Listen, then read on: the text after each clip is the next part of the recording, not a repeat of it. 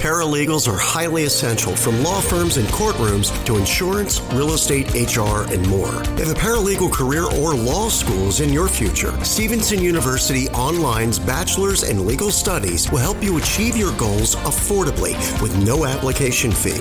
100% online, approved by the American Bar Association with new online sessions starting every 8 weeks. Get started today.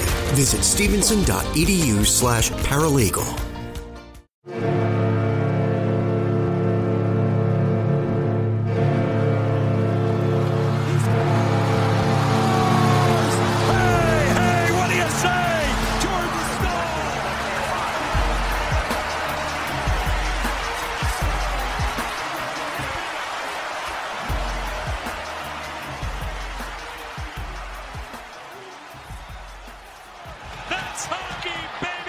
Hey, what is going on, everyone? Welcome to episode 11 of the SurgeCast, presented by Primo X Hockey and Shocked Hydrate. I am your host, Zach Martin. Welcome to another episode. Thank you to everyone for the last couple weeks for some really great questions. Thank you to Eric for joining me last week for the show. This week I am writing solo once again, but I have some really cool guests lined up hopefully here in the next couple weeks, especially with the playoffs coming, so hopefully that should be a really good time for them. I'm really looking forward to having some people come on for the show, especially for playoff previews, and hopefully, you know, breaking down some playoff series reviews as well, depending on how the Hurricanes do in the playoffs. So before we get to all that, today we are going to talk about the week that was for the Carolina Hurricanes. They did play earlier this week against the New York Rangers in a really intense game, and one that really basically spoke for how the division was going to be going for the rest of the week in the next, you know, few handful of games. And the Hurricanes played on Thursday night against the Detroit Red Wings.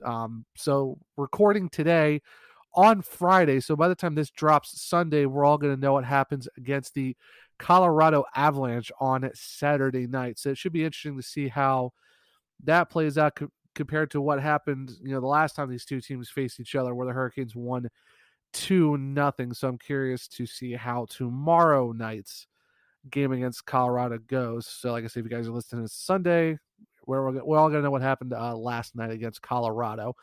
And then we got some fan questions against it. Thank you to everyone who usually sends in fan questions every week. I really appreciate it. All of y'all are the best for the support and just sending in those questions, because it's a lot of fun interacting with everyone. So got some pretty interesting ones, you know, got some possible NHL awards ones to look at. And, you know, if you're into D&D or Dungeons and Dragons like I am, I do have a question that I'm kind of excited to answer later on and hopefully see how all that works out. But before we actually jump into the meat and potatoes of the episode, I do want to talk about the original day one OG sponsor of the podcast, and that is Primo X Hockey. If you're looking for any type of hockey equipment for, you know, indoors and or outdoors, or maybe both, who knows, if you might like both, why not take a look at Primo X Hockey? They got everything from stick tape to, you know, the end caps for your sticks. They got, you know, blade protectors for the end of the stick in case you want to take them outside for whatever reason. Then, you know, they got, you know, normal pucks. They even got pucks for outside too. I know they got the green ones as well, and they even got the hockey balls if you want to take those outside. Or like I said, you also got indoor ones. You got, you know, skate laces, tape cutters, a whole bunch of different stuff. They got a lot of more products coming in, which is really quite definitely one you should definitely check them out. They also got some apparel too. So if you're into getting some hoodies, t-shirts, hats, I know they just dropped a new hat logo not too long ago, and they are pretty sweet. I would definitely check those out. And they also got a koozie. Of course, everyone's been following, you know, the podcast Twitter or my personal Twitter. You know how cool these koozies look. So if you're looking to get a really nice one, I would definitely recommend finding out how you get one from Primo X Hockey. So if you go to primoxhockey.com, just go on there, search what you need, and then at the bottom, when you check out, there should be a comment section. Just let them know that Zach from the SurgeCast sent you. That way they know that you guys listen to this podcast, and it helps support them, but also it helps support me at the podcast, because, you know, I want to be able to, you know, produce more content, produce more cool stuff for you guys, and who knows, maybe do some giveaways later on down the road, especially, you know, going into season 2 of the podcast for next year. So that should be really fun once we get into the off season and get, you know, ramped up for next season. So like I said, make sure to check out Primo X Hockey at primoxhockey.com. They're a really great group of guys over there. And the good thing is, too, they're also based in Raleigh. They're about maybe, I want to say about 10, 15 minutes from the arena. So basically, if you're in the triangle, these are the guys to you should support for your anything local hockey, you know, distributor for anything you need for on and off the ice. So you can do pickup actually at the warehouse if you want to, or you can do free shipping as well in the United States. So make sure to check out primalxhockey.com and make sure to let them know that Zach from the SurgeCast sent you, because, like I said, not always helps them, but also helps me out as well. So big thanks to those guys over at Primo X Hockey for being the original OG sponsors of the show. All right, so going into the week that was for the Hurricanes real quick. Back on Tuesday night on the 12th, the Hurricanes played the New York Rangers in Madison Square Garden, and the Hurricanes came out with a 4-2 win, and at that point, that was really, really huge because you're looking at either a possible 4-point spread in the points between the two teams, because going into that night's game, there was only, it was like 102 and 100 between the two teams, with Carolina leading. So it definitely was something to keep an eye on, especially when you had a lot of the guys from, you know, former Rangers who were going back to Madison Square Garden, you know, with, you know, Jesper Fast, you know, Brady Skjei, you know, Derek Stepan, and a lot of other guys. So that was a really fun, interesting game to look at, just for not just storylines, but to see how possible seeding implications are going to be. Because even right now, sitting on this Friday, April the 15th, it's still up in the air for the division, because right now it's still pretty close. So going into that game, that was something to really keep an eye on to see, you know, are we looking at a possible tie, or are we going to see a 4-point, you know, lead for the Hurricanes? There was a massive, you know, implications going into the game. Carolina did end up winning 4-2 in a really close game. And man, you really, that's one you definitely need. And it's a good thing they were able to do that, because it was a really huge game for the Hurricanes and win, and they did it. So that was really nice to see coming out of that game. So they came out, you know, with 104 points. Right at that point, the Rangers were at 100. So it was a nice little bit of a cushion that you had going into, you know, into that Thursday game, which was last night. And the one against the Detroit Red Wings was just not, it did not go well for the Hurricanes. I mean, they were out shooting, you know, the Red Wings by a lot. I think they ended up with like 46 shots on the night, but for whatever reason, you know, Alex Nedeljkovic just stood on his head, played out of his mind, and, you know, made everyone think, oh, you know, did the Hurricanes make a mistake in getting rid of him? Because he was the, you know, Calder finalist last year, and they, you know, people thought that the Hurricanes didn't believe in him. Well, the Red Wings are basically just, you know, wanted to come in and prove that they can try to be a top team. And in Carolina, I mean, at this point, you're kind of not really trying to overuse the guys right now, especially when you got the playoffs coming up. So I guess they're trying to just figure out certain lines, you know, get some guys some ice time, try to get them ramped up for the playoffs. But even then, I mean, you're looking at seedings are on the line. You want to go and win the division, because you've been basically the Hurricanes outside of maybe a week at the most, if that counted all through the regular season, they've mostly been holding the lead in the division. So it's kind of like at this point, you want to try to, you know, finish out with a division win, because at that point, then you're looking at possibly as the quote unquote second seed of the East, because right now the Panthers are sitting at 110 points, I believe. So you're looking at possibly playing the first wildcard team, you know, going into the playoffs. So right now it's like you want to hold that spot, because if not, then you're looking at possibly playing, you know, the Pittsburgh Penguins for the, you know, the 2-3, you know, out of the Metro. It's like, do you want to, you know, impose your will on a wild card team, or do you want to try to have a lot closer matchup against, you know, the possible 3 seed and the Penguins? Now I know with how the East is, it's pretty much locked up. Now you're just going for seedings at that point. I mean, every team that's going into the playoffs is not really, like I said, it's not really imposing your will to, it's going to be, you know, you're going to slap them around, but every series is going to be close, because you got Boston and Washington are the wildcard teams, which is crazy to think. But you look at the rest of the East, you know, you got, you know, Tampa, Toronto, Florida, you know, you look at Pittsburgh and the Rangers, like it's not really an easy conference to look at because everyone in the top eight are really good. If you look at the rest of the conference, it's really not super strong. And that's why you have the top eight where they're at for like weeks now. We've kind of known who's going in. It's just clinching and then figuring out where your seed is. So that's kind of like where for Carolina is like, who do you want to play in the first round? Do you want to take, you know, on a wild card team and you're looking at possibly Boston, Tampa, or Toronto in the first round, you know, because like I said, unless they catch the Panthers are going to take the second wild card, and that's either it's probably going to be Boston or Washington or any of the other teams, depending on how that shakes out. So if you're Carolina, you're pretty much looking at almost any of the teams out of the Atlantic at that point, and you really want to face Tampa because Tampa's really good right now, and you don't really want to face them round one. Yeah, you kind of want to face Boston because, just because of how the regular season went for them. So that's one you kind of want to take a look at. And even then, too, you're looking at possibly, you know, Toronto. That would be a great first-round matchup. I've talked about this for the last couple of weeks. Toronto would be a great first-round matchup just because of the storylines of, oh, can Toronto ever get out of the first round? Is Freddie Andersen able to, step up to the big plate when it comes to, in the playoffs and stuff like that? I've been saying that for a while. It's not so much as Freddie. It's just the guys in front of him. We all saw how Toronto is. Like, they've struggled on defense a lot of times, laying up too many chances or getting sloppy on the defensive end. And then the offense, some playoffs disappear. And it's kind of like it's not really on Freddie. And I don't understand, like, yeah, you need to stop pucks, but at the same time, it's like, what can you really do when it's kind of the team in front of you that's giving you all the issues? So even then, they'd be a great match with Carolina, Toronto at that point. But I'm guessing from how the points are somewhat shaken out right now. I know we'll look about that here in a little bit, but looking like right now, if it did end, we're probably playing the Boston Bruins. And now, yeah, the Hurricanes did go, I think it was like 16-1. In goal differential, or even 13-1, but I think it's 16 against the Bruins. Freddie had a .33 goals against average. The Hurricanes pretty much, did a really good job at taking care of Boston. But at the same time, it's Boston. Both of these teams hate each other. Boston's going to come out and try to do everything they can to knock the Hurricanes off their game. And of course, we all saw it.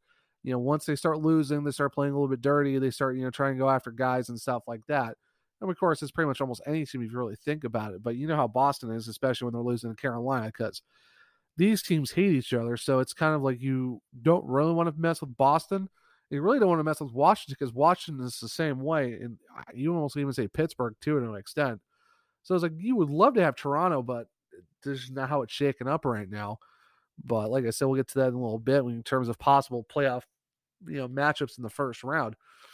So going into Saturday, we all know what's going to happen, Saturday night once this podcast drops on Sunday, but Carolina's playing Colorado in Colorado. That is a 9 p.m. Eastern game. And the last time these two teams faced each other, the Hurricanes won 2-0. A lot of people complain about penalties and all this other stuff, but we all know like Colorado's got like a plus 200 something penalty minutes average compared to Carolina. So it's not like Carolina got gifted a win. It's just they just played a really great game, and it's unfortunate the Hurricanes are the most penalized team in hockey right now.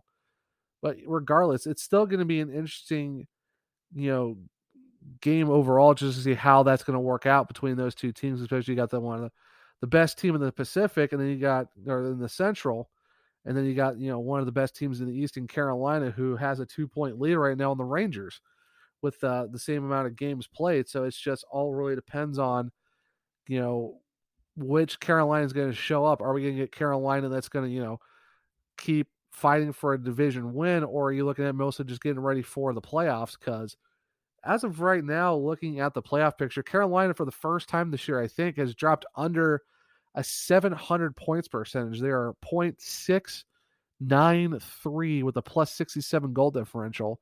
27-8-4 at home. They are 21-11-4 away. And in the last 10, they are 5-4-1. So they're playing about 500 hockey right now. They sit after 75 games. They are 48-19-8 with 104 points.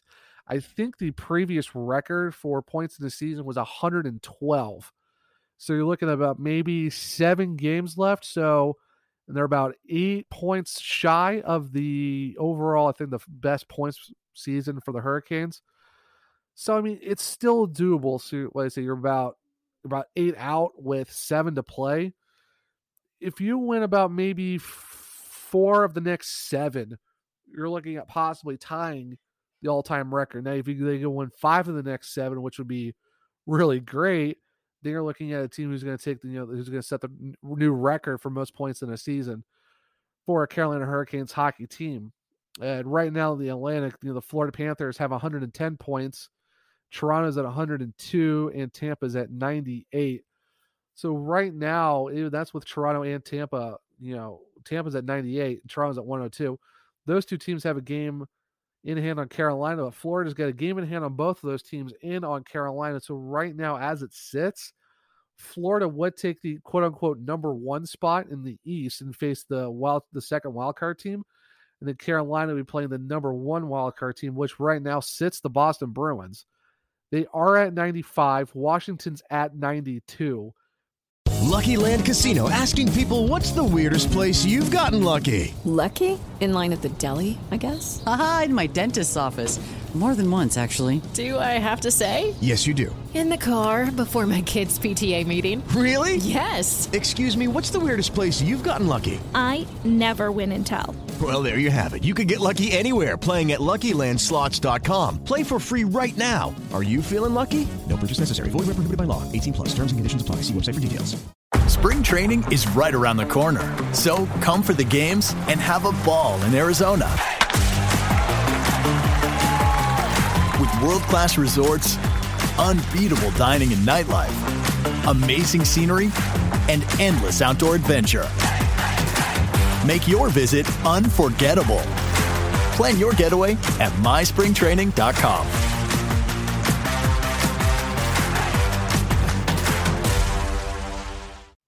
And pretty much almost everyone in the Atlantic and with Washington all have 74 or less games. The Metro with Carolina, 75 for Carolina and New York, and then 76 for Pittsburgh. So as it stands right now, Carolina would face Boston in the first round of the playoffs, and then Florida would be playing Washington. Then you have Toronto, Tampa, and then the Rangers, Penguins, and that's if it all ended today. So let's just say for the sake of argument, last 7 games, Carolina goes, they're division champs, and they're taking on the number 1 wild card team. And right now, Boston and Tampa both have played the same amount of games at 74. But Boston is 45, 24, and 5 with 95 points and a .642 points percentage.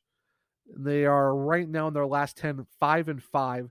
And then Tampa is 45, 21, and 8 with 98 points in 74 games with a .662 points percentage.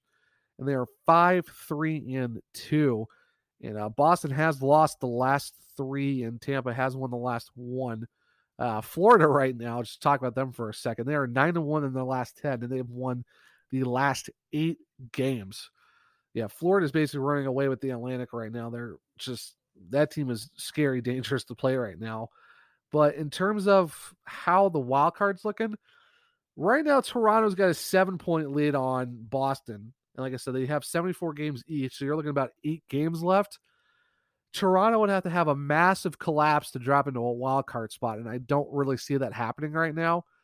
Like right now, the only closest possible swap in the wild card spot, if you're talking about the Atlantic Division, is probably Tampa or Boston, because there's a 3-point difference between those two teams.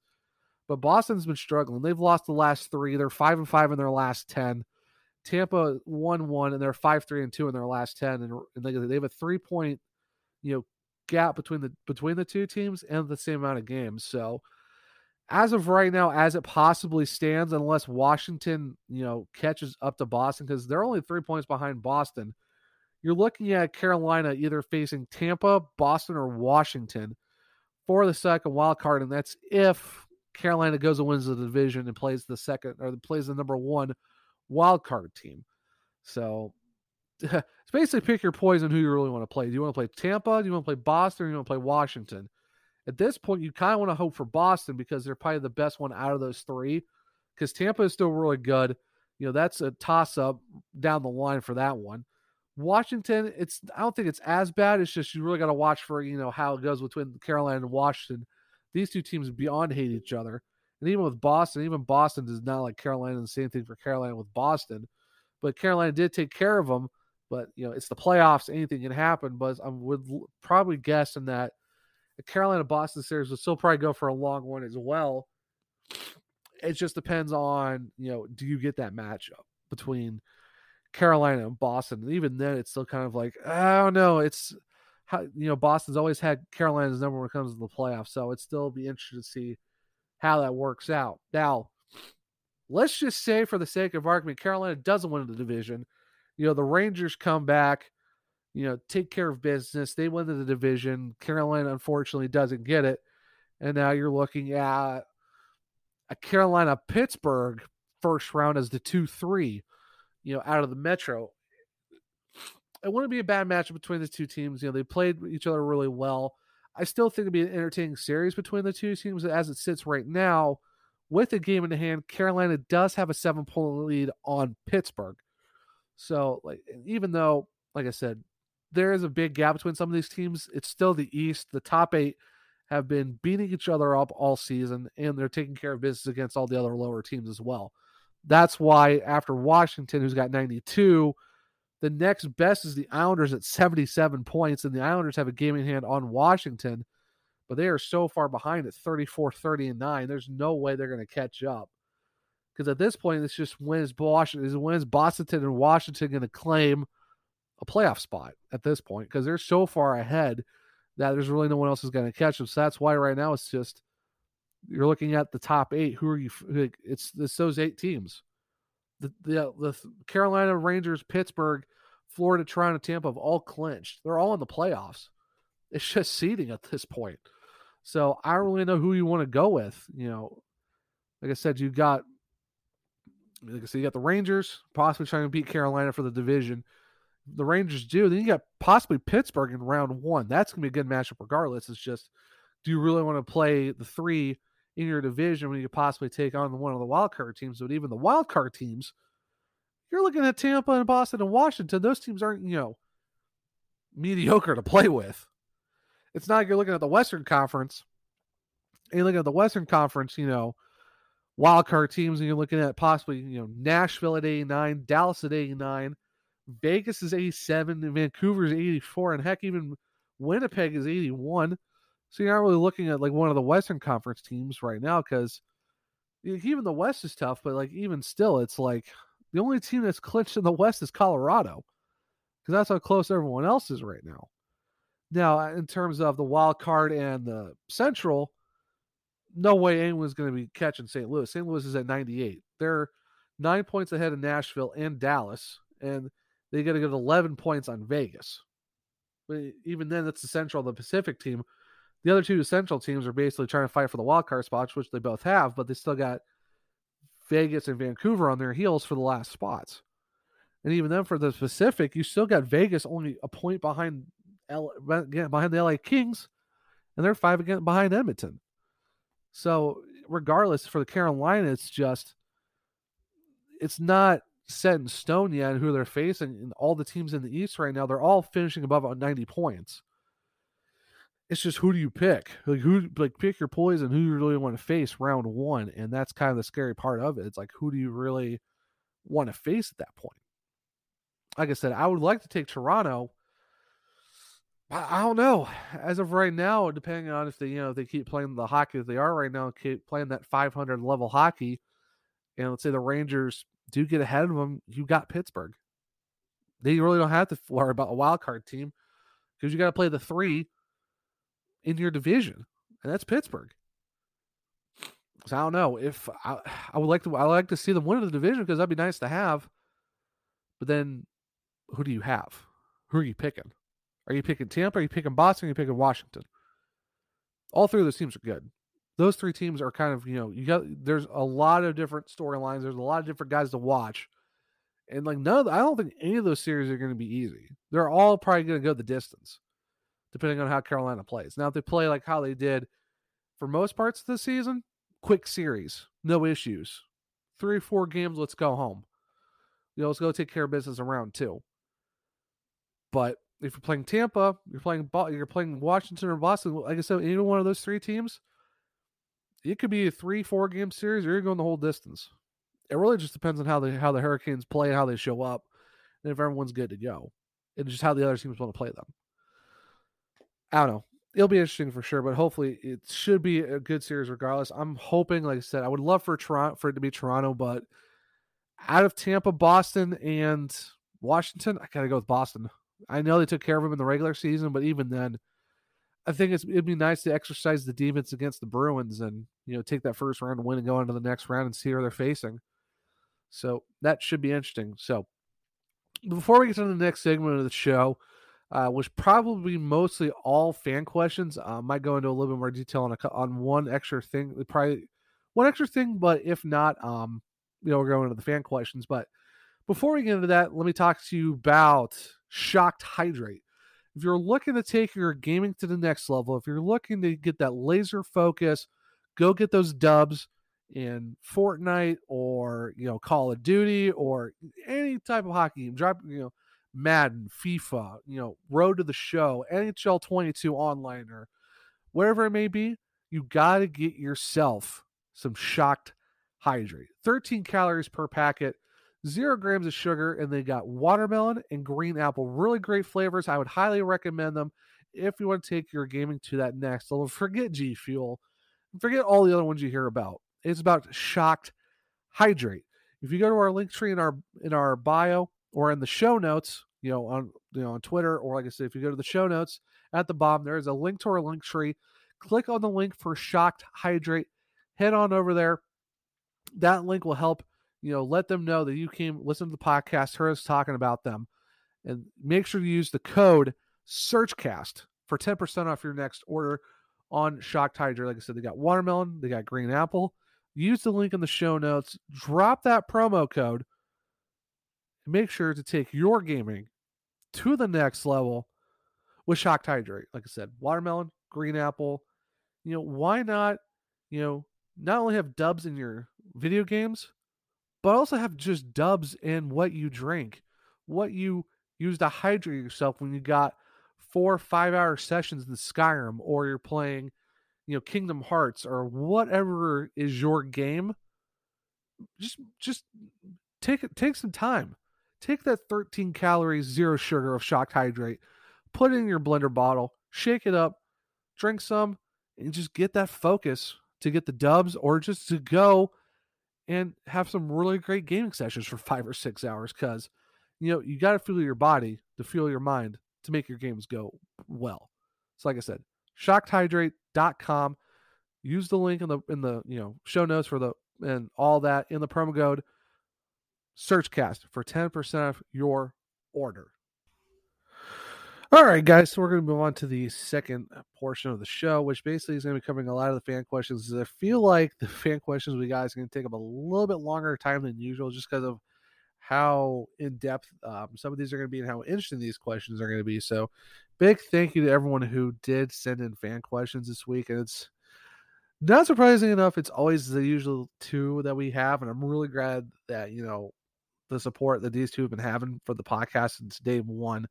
So the first one is going to go to Bailey Curtis out of Colorado. Bailey, thank you as always for sending the fan questions, and it was awesome finally getting to talk to you in the Locked On Avalanche Twitter space. And so really cool talking to you.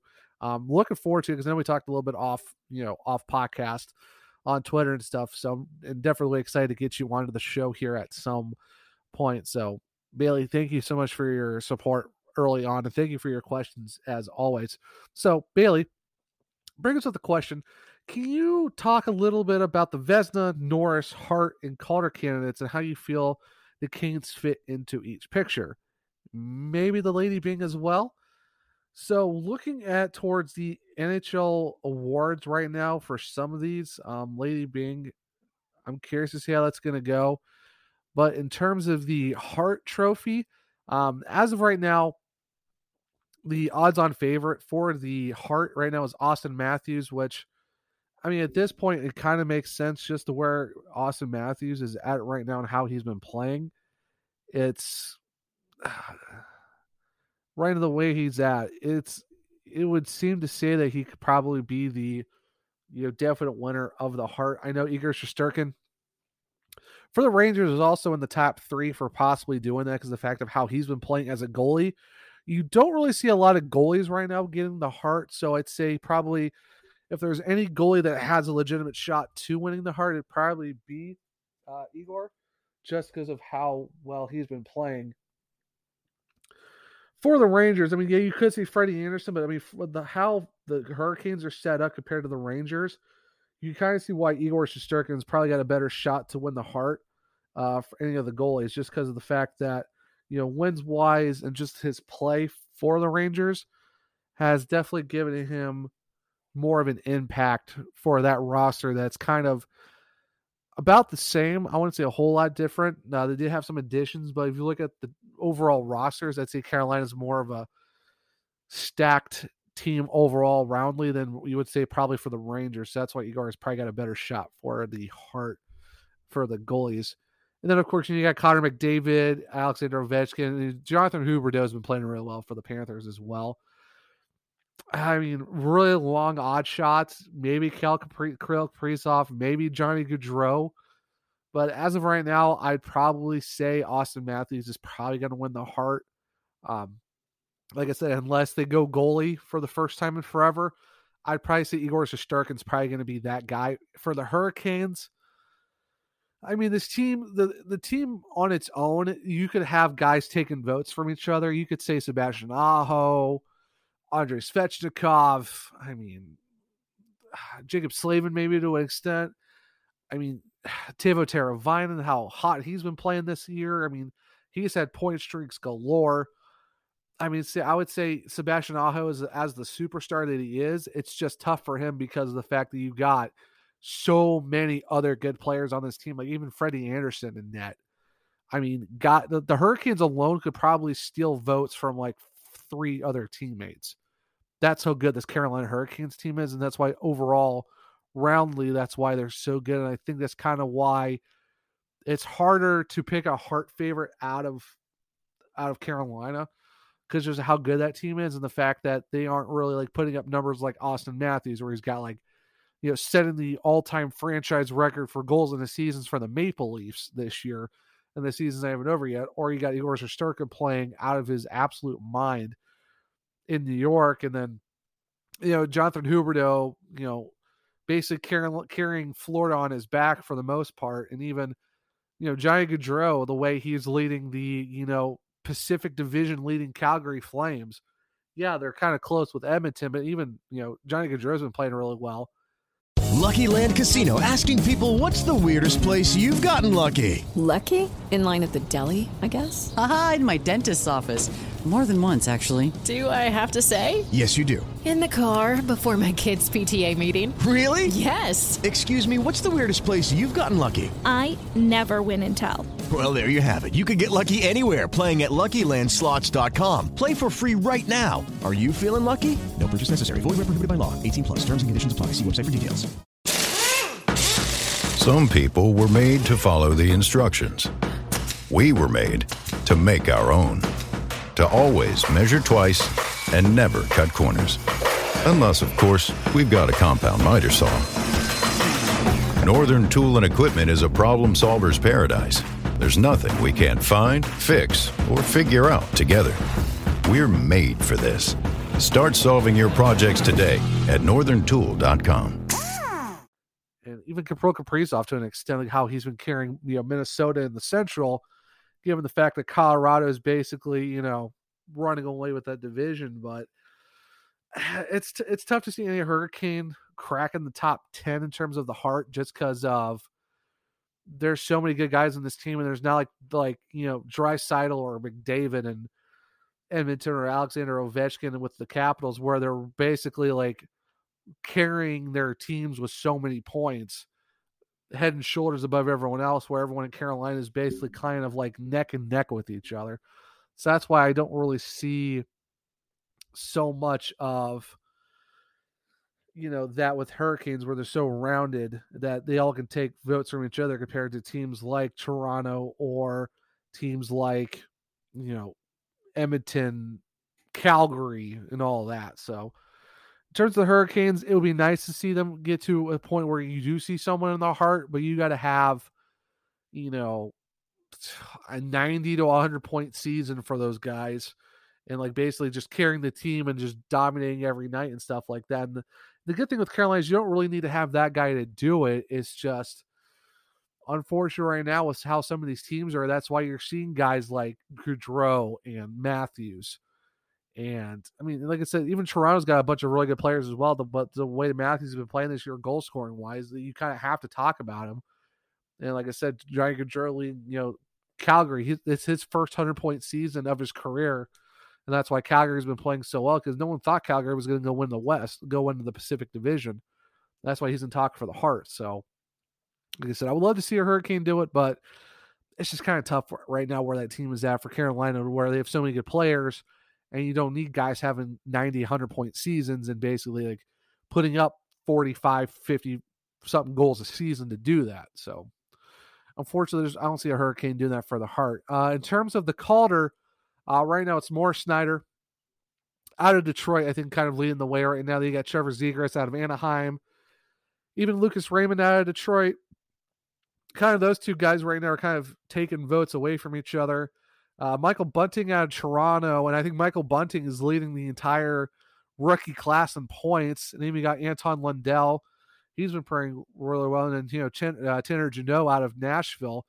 Those two have been playing really well, but I think out of those guys, I think right now you're kind of looking at, you know, where Raymond and Snyder were playing really well, you know, for Detroit, and the fact they're kind of taking votes from each other. You could probably say Zegras just because of, excuse me, how he's been playing this year and just the crazy goals he's been scoring, all the passes he's been having. I think for the fact of how well he's been playing in Anaheim, I definitely could see him maybe taking the Calder. I would say even Michael Bunting, just the way he's been playing for Toronto, the fact that he leads all rookies in points. So if anything, I'd say it's probably either going to be down to Bunting or Zegras. Now, yeah, you could say Lucas Raymond maybe or Morris Schneider, but I don't know. I could possibly see Trevor Zegras probably taking it. Or like I said, even, you know, Michael Bunting just because of how well he's been playing for Toronto. I would love to see Seth Jarvis, how well he's been playing, but points wise, he's not anywhere close to what those guys are doing right now, especially with those respective teams. I mean, with Detroit, I mean, Snyder and Raymond, you kind of know those two are going to be, you know, putting up a lot of points for the Red Wings. They're kind of like, they're getting better, but they're not in the place where they're going to be making the playoffs as of right now. Of course, those two guys were, you know, highly, you know, touted potentially and stuff like that too. So it kind of made sense why you could see those two doing something. I mean, I'm not saying Seth Jarvis is bad. It's just, you know, he's 20.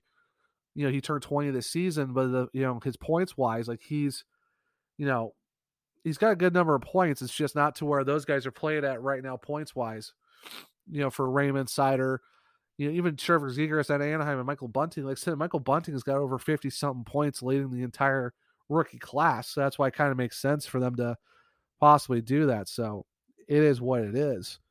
In terms of, you know, going the Calder. For the Norris, I mean, shoo, oh my word.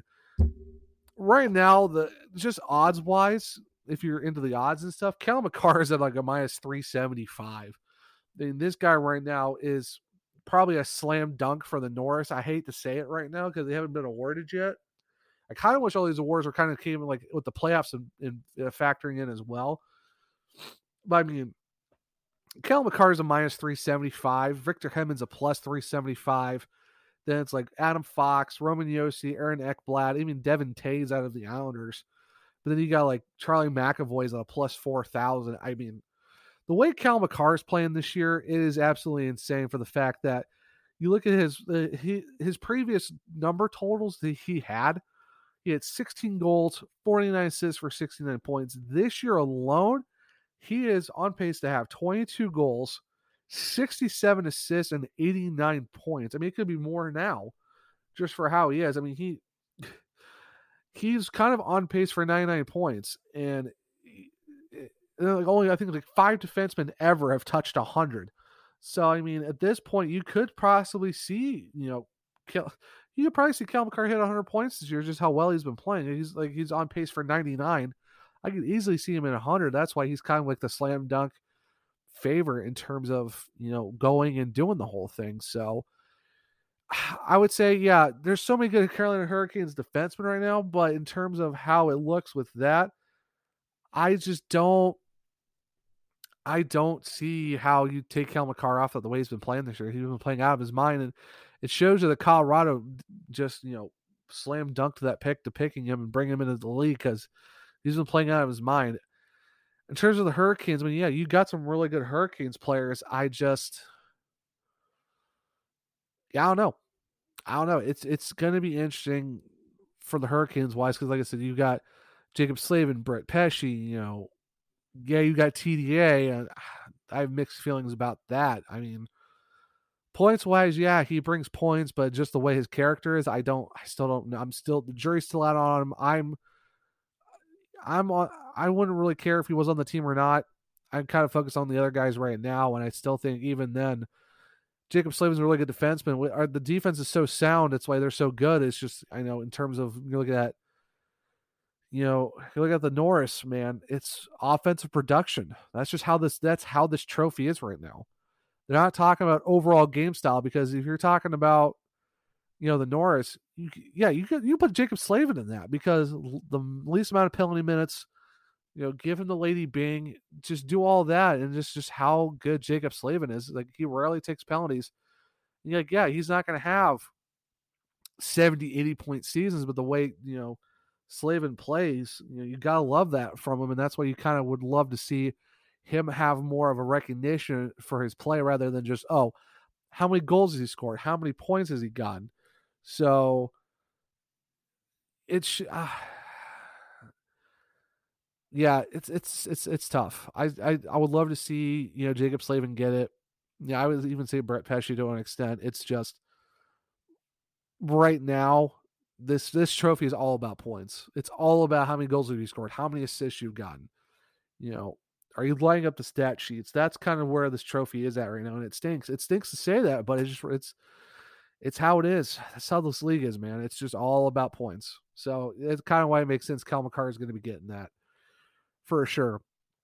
Looking at the Vezina, right now odds on favors Igor Shesterkin at -550. I mean, like I said earlier, the way he's been playing, like, he's in talks for the Hart. If you get a goalie in the Hart talk, which is very rare these days, it's kind of a slam dunk that he might be the Vezina guy. I hate to say that because you got Jacob Markstrom at 850, the way he's been playing in Calgary. Frederik Andersen's at a +1,200. Vasilevsky's at a 14.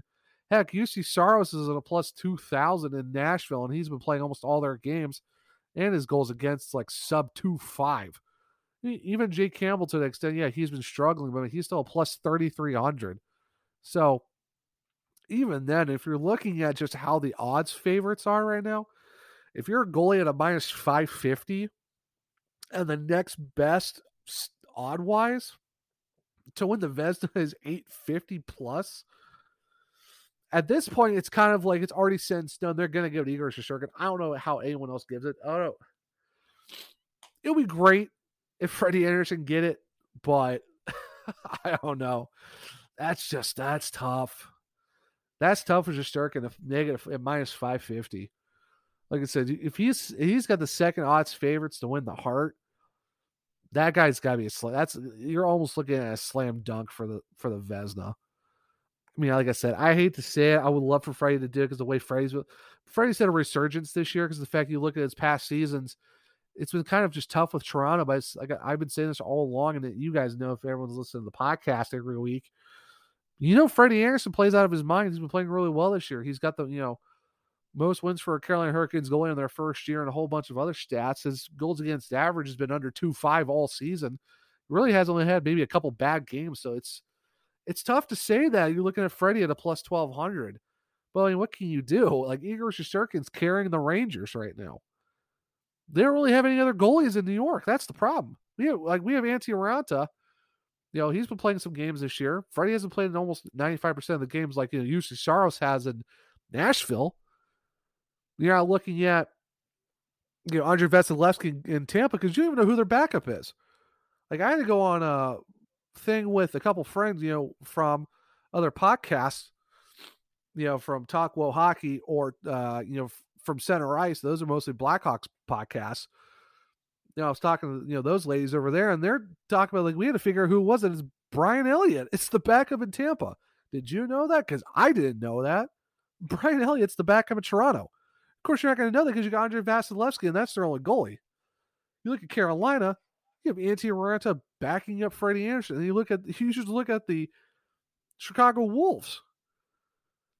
You know, you got Koshkov down there. You got, you know, it's, you know, LaFontaine. You look at the rest of the goalie situation in Chicago. The Carolina's deep on goalies.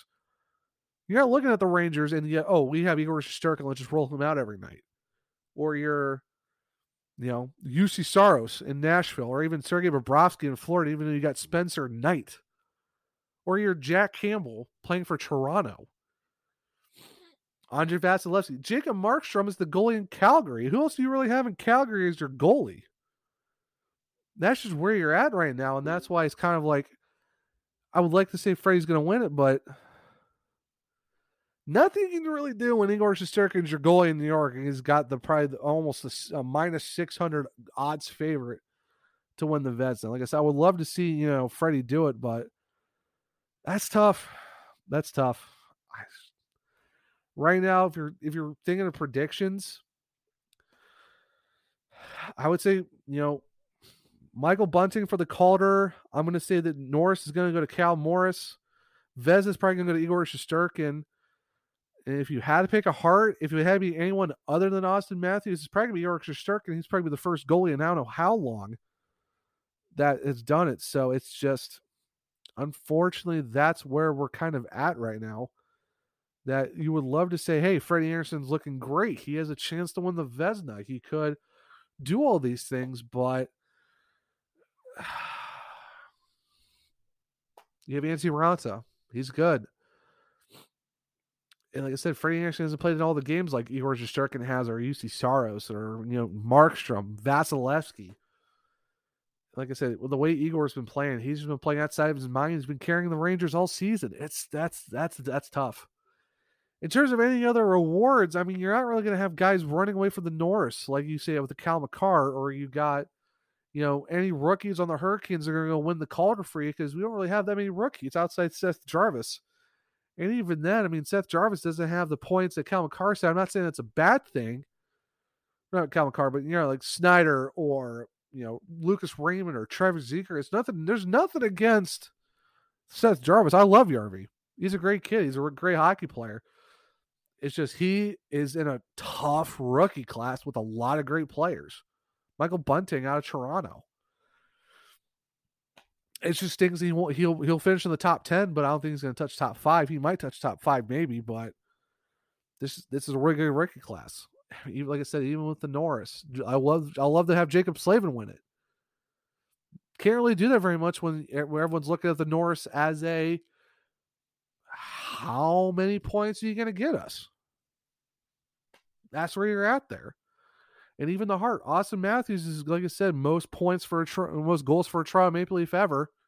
But you can get upended by the goalie. And like I said, you don't see a lot of goalies winning the heart. So if you see the goalie win the heart, goalie's got to win the Vezina because you can't give him one over the other because it doesn't make any sense.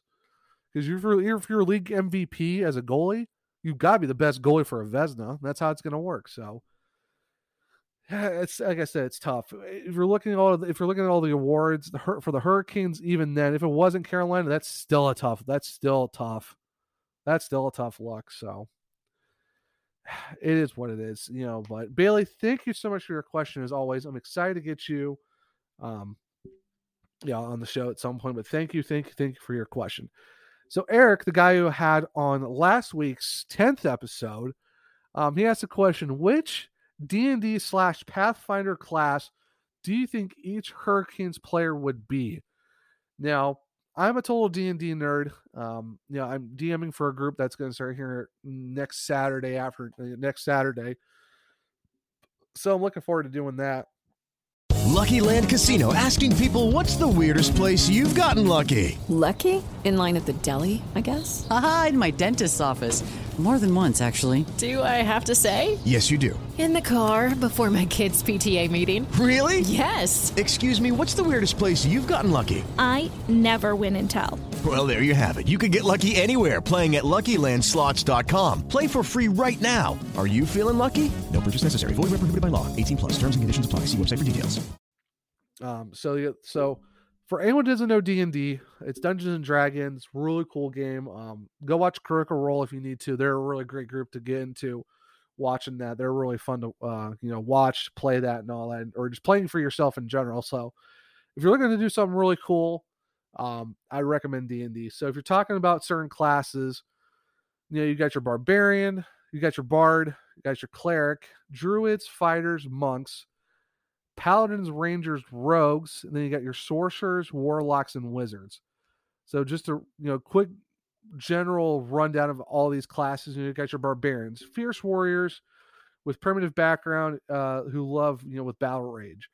You got your Bards. They are musicians who power echoes through music of creations. You got your Clerics. They are your priestly champions who wields divine magic in service of higher powers. Your Druids are a priest of the old faith, wielding the powers of nature and adopting animal forms. Your Fighters are master of more martial combat, skilled with variety of weapons and armor. Your Monks are masters of martial arts, harnessing the power of body in pursuit of physical and spiritual perfection. Your Paladins are holy warriors, bound with sacred oaths. Your Rangers are warriors with combat threats on the edge of civilization. Your Rogues are scoundrels who use stealth and trickery to overcome obstacles and enemies. Sorcerers are your spellcasters who draw on inherent magic from gift or bloodline. Warlocks are the wielder of magic that is derived from a bargain with an extraplanar entity. And then your Wizards are scholarly magic users capable of manipulating the structures of reality. So Eric wants to go through the roster right now. So we're going to go through the main 18-man roster of the Carolina Hurricanes, and I'm going to try my absolute best to figure out these classes, because I've never really thought about the Hurricanes as a D&D class. So bear with me on this. I know a lot of people either like one or the other, maybe not both. I like both. So if you do like both, don't give me a hard time. But if you want to, tweet at me about my takes about, the certain Hurricanes players and certain D&D classes, definitely hit up my DM, because I would love to hear your feedback on this, because I try my best to figure out how to go through this, and this is probably going to be the best chance I'm going to have to make this seem right. So we're talking about number one off the rip, Sebastian Aho. This one is actually kind of interesting, because the fact of how Sebastian Aho is, I could see him more as I would say probably more of a rogue. He is really skilled at, using stealth and trickery for the fact that he can slide into slots and people forget that he's there. Cause that's how sneaky he is. You're talking about guys who are quick. Now there are some guys like Martin Nietzsche, as I'll talk about a little later on, that do have some quickness to them, but I'm still thinking if you're looking for guys who sneak into certain spots and they get left wide open, Sebastian Aho is that rogue, because he can find a way, especially against Boston. No one was looking at him when I think it was Teuvo Teravainen or Vincent Trocheck. Someone threw a pass cross crease, and Sebastian Aho was on the opposite side, wide open, passed right to him, and he just buried it in the net. No one knew he was there. And I think a rogue would be a perfect fit for Sebastian Aho, just because of how sneaky he is to get into certain spots that people won't realize that he's there. Max Domi, I guess I've watched him a little bit, not so much with the Hurricanes, I was with other teams. I would definitely say he's more of I would say he's probably more of the type of, I wouldn't say fighter. I would say more of a barbarian, just for the fact that he goes in there with reckless abandon sometimes and won't take any crap from anyone. So I kind of see him going in there and maybe having his way of, fighting in a certain sense of, because we do have fighters on the team, but I definitely think that you're looking at possibly, you know, him going as a fierce warrior, you know, with battle rage, going after certainly, you know, making sure, you know, he's not taking crap for anyone. So I do see maybe Max Domi as a barbarian in that sense. Jesper Foss, now I was talking about guys being sneaky quick on speed. I would definitely say probably a Ranger because of the fact that, you know, you're looking at Warriors who are going to be fast. They can be, you know, players who can, you know, they're a threat on the edges of civilization, which means like his speed is a threat. Like you don't really want to, you know, skate flat footed or back footed against him because that is a really tough thing to go up against. Seth Jarvis, I probably said the same thing for Jesper Foss is about his speed. That's something to really take a look at. Just Barry Kotkaniemi, I would say he would be more of a monk, you know, because he does have the physicality, but he also has that speed. Definitely not afraid to throw the body when need be. So I think he's probably one of those. Steven Lorentz, I would say probably a Druid just because of how, you know, it's just his character and his nature and stuff like that. That'd be really interesting to have. Jordan Martinook, he's a bard. He's a bard, you know, with the Mr. Svechnikov. Definitely all about music of creation. You know, you can tell that he's one of those guys that knows how to play an instrument and has a good time. I definitely say he's one of those. Martin Necas, like I said, another guy all about speed. Definitely one to look out for. Nino Niederreiter, I definitely say probably a cleric. Definitely one of those guys who is there to stick up for anyone and, you know, help them out in a tough spot and stuff like that. So I say around somewhere like there. Jordan Staal, I would probably say somewhere like a paladin. You know, he's definitely a holy warrior. You know, he's the heart and soul of the team. He's that backbone of a team that you would love to have. Derek Stepan, I would probably say, oh man, I would say probably, oh man, I'd say probably a sorcerer just because he uses his smarts and he knows how to play the game right. He's not killing the stat sheet, but he's definitely someone to keep an eye on. I think he does a really good job in terms of, you know, being someone who's going to be there to, you know, use intellect and a lot of good things from there as well. Hunter Svechnikov, definitely got to be another guy who is like a monk, you know, not afraid to throw body, knows how to score, knows how to play a really good game. I definitely see him more as a monk. Teuvo Teravainen, oh jeez. I would say I would probably say a druid as well, just because he seems to have that really. His personality is interesting in the fact that he's not really loud, but he's kind of someone who would love to hang out with animals, love to, you know, take care of them and just be a chill person. That's kind of what you see in Teuvo Teravainen. Vincent Trocheck, fighter. You got to go with fighter for Vincent Trocheck. He will take crap from no one. He will throw the body. He will get under your skin, but he'll do it the right way, unlike a Lambo that he T-boned back in Boston earlier this season. So I definitely see Vincent Trocheck as a fighter. Ethan Bear, Druid. I mean, excuse me. Definitely a Druid. That guy he is so chill. He is so cool. You can definitely see him just being one of those guys that in tune with nature, in tune with spirituality, just his character, his culture is just, you gotta love Ethan Bear. Tony D'Angelo, fighter. I mean, or actually I would say probably, a barbarian, just how he goes in, you know, with reckless abandon, goes into it, you know, wants to fight everyone, take care of business. Brady Skjei, I would say he's like almost like a rogue. He's kind of sneaky. He knows how to, you know, do the right things under the radar and make sure no one really, you know, he does the things right. Definitely someone to look at for that. I say Brett Pesce and Jacob Slavin, man. Both those guys I would say both of those guys alone would probably somewhere around the Wizard, just because they're capable of manipulating the structures of reality and also for the fact on the ice. Those two guys are always, they don't get a lot of penalties, but they do produce when need be. And they do everything that is not on the score sheet, but is detrimental to making your team better. So I definitely say for Pesce and Slavin, those two guys are like that. Ian Cole, I would probably see as a bard maybe, just because he seems like a chill guy. Doesn't really get, you know, too high, you know, emotionally and stuff like that. Brandon Smith, I would say maybe, I'd probably say a cleric maybe, just because he seems like someone who would help anyone out in the situation.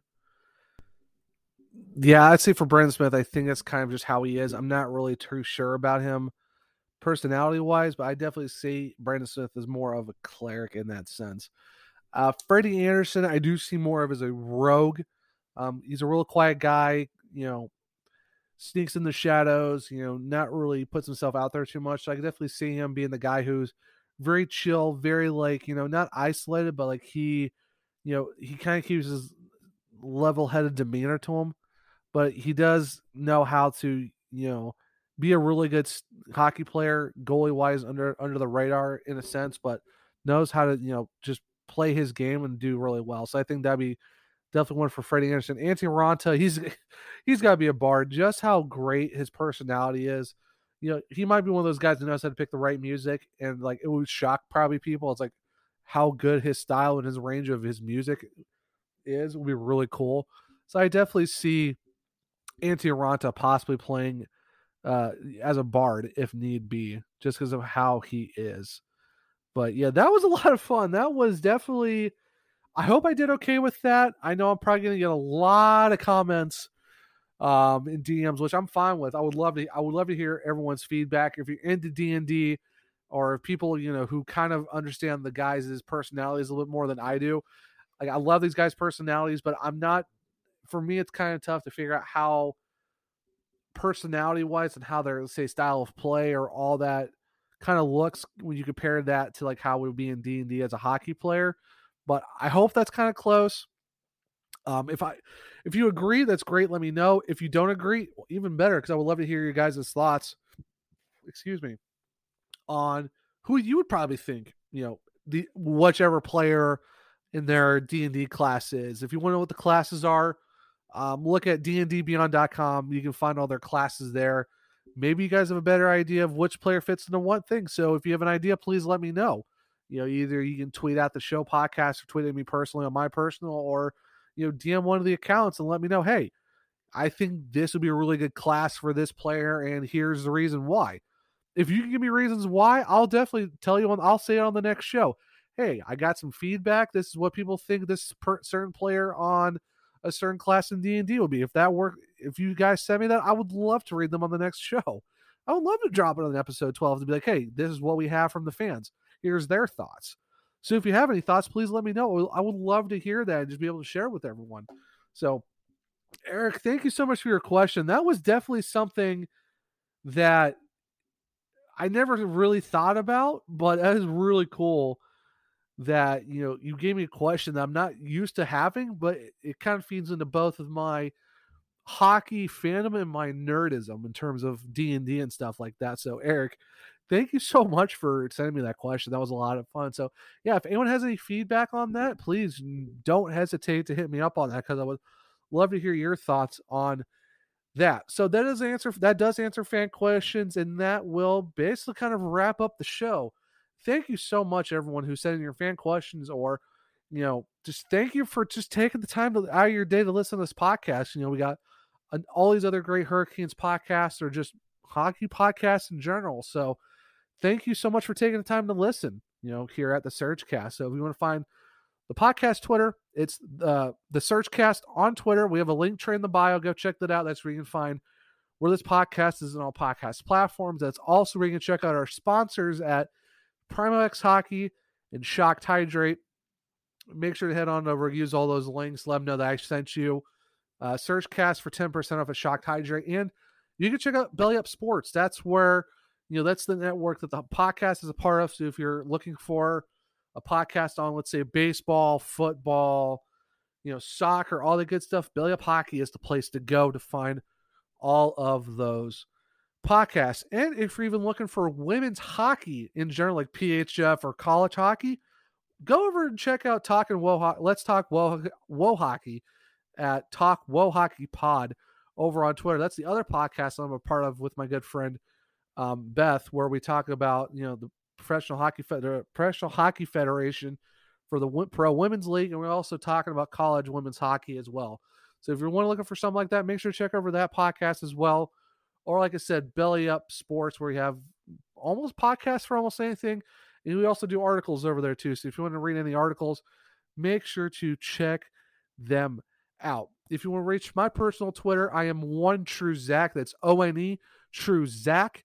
Like I said, you can DM me, tweet at me, anything like that. Hurricanes related, D&D related, life related, or just anything in general. I am always interested in talking to you guys about anything. So just make sure to check out One True Zach. Like I said, make sure to check out the podcast at the SurgeCast. This episode will drop. If you're listening today on Sunday, thank you for taking a chance to listen. If you're listening to it any other time during the weekend, thank you for taking the time to listen. And hopefully the Hurricanes win on Saturday night against the Colorado Avalanche. But until next week, everyone, I hope you guys have a great weekend, and I will see you here at the SurgeCast.